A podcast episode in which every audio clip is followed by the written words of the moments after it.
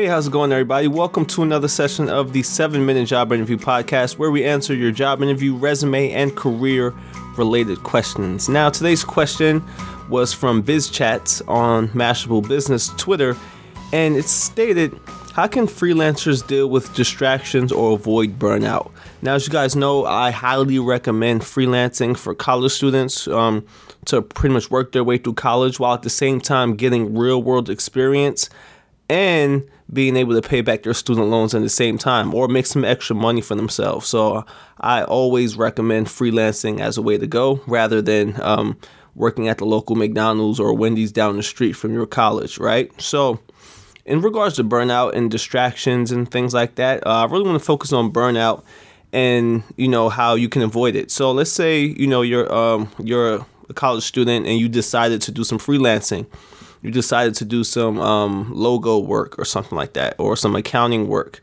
So um, you have your full schedule, which is like 18 hours probably. Um, you're part of all these social organizations, and the last thing you want to do is avoid being in a position in which you know you're burnt out after class. You're burnt out.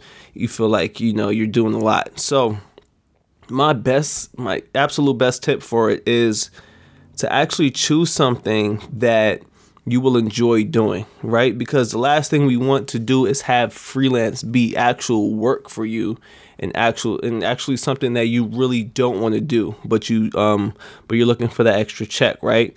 So when you actually focus on something that you love to do, that you actually like to do, you have some some sort of interest in, and you're you're enjoying the process and of learning whatever skill that is, you're going to be in a position which um, you're not going to get burnt out because it's not going to feel like work.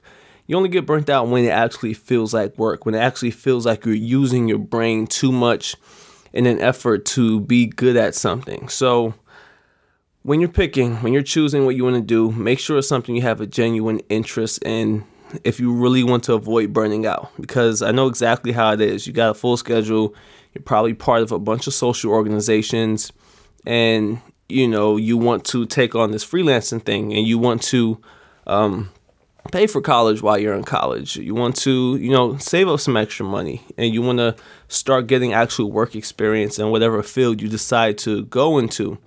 And that's my best piece of advice for you guys to actually choose something that you have a strong interest in. Because as I mentioned, if you don't, then after you know a long day of class, you get back in your dorm at 6 p.m.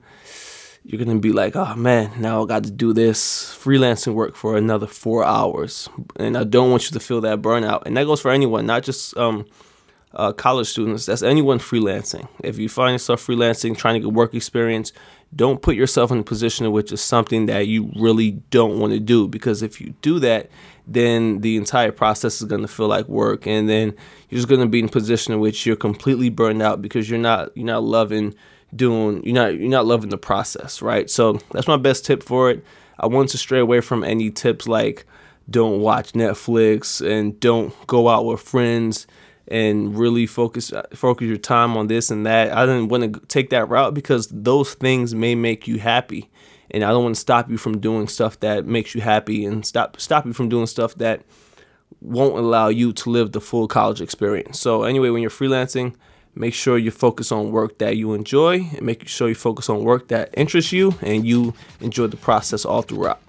So, guys, with that being said, that wraps up this session of the 7 Minute Job Interview Podcast. If you guys got a question, come over to Secret Hire on Twitter and ask your question there.